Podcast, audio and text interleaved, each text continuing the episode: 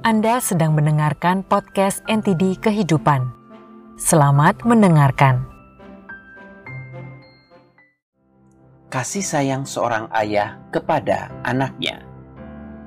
Suatu hari, ada seorang ayah dan putranya yang sedang duduk bersantai di ruang tamu, dan mereka melakukan pekerjaannya masing-masing. Tiba-tiba, ada seekor burung pipit hinggap di jendela dekat ruang tamu mereka. Sang ayah langsung menuju ke arah jendela dan bertanya pada putranya, Apa itu, nak? Itu burung pipit, ayah. Oh, rupanya burung pipit ya. Beberapa menit kemudian, sang ayah kembali mengarahkan jarinya ke jendela tempat burung pipit itu duduk dan kembali bertanya pada putranya. Apa itu, nak? Sang putra pun menjawab, Ayah, aku baru saja memberitahumu. Itu burung pipit. Beberapa saat kemudian, sang ayah bertanya lagi pada putranya sambil menunjuk ke arah jendela dengan pertanyaan yang sama. Apa itu, nak? Dengan nada kesal, sang putra pun menjawab, Ayah, itu burung pipit. Itu burung pipit. Sang ayah terus-menerus mengulangi pertanyaan yang sama pada putranya sampai beberapa kali, menyebabkan sang putra tidak bisa menahan diri lagi. Akhirnya berteriak. Hah.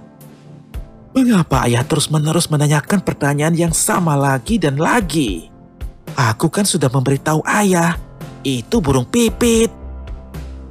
Melihat putranya marah, sang ayah bangkit dari tempat duduknya dan berjalan menuju kamar dan kembali lagi dengan sebuah buku dan meminta putranya untuk membacanya. Hari ini saya duduk dan bermain dengan putra saya yang baru berumur tiga tahun di sofa. Saat itu ada seekor burung pipit sedang duduk di jendela. Dia penasaran dan bertanya, "Apa itu, Ayah?" Saya mengatakan kepadanya, "Ini burung pipit, Nak."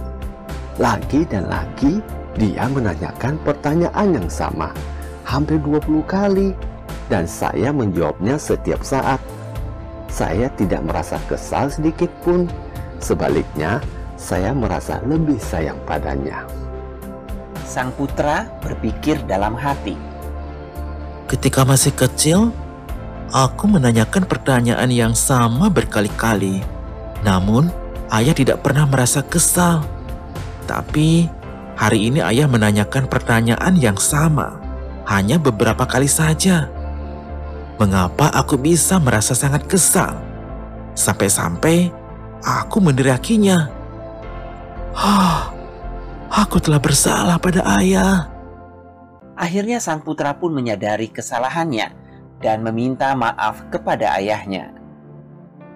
Sayangilah orang tua Anda selagi masih berada di sisi Anda dan jangan pernah menganggap orang tua sebagai beban. Bersabarlah dengan orang tua Anda saat mereka membutuhkan bantuan Anda.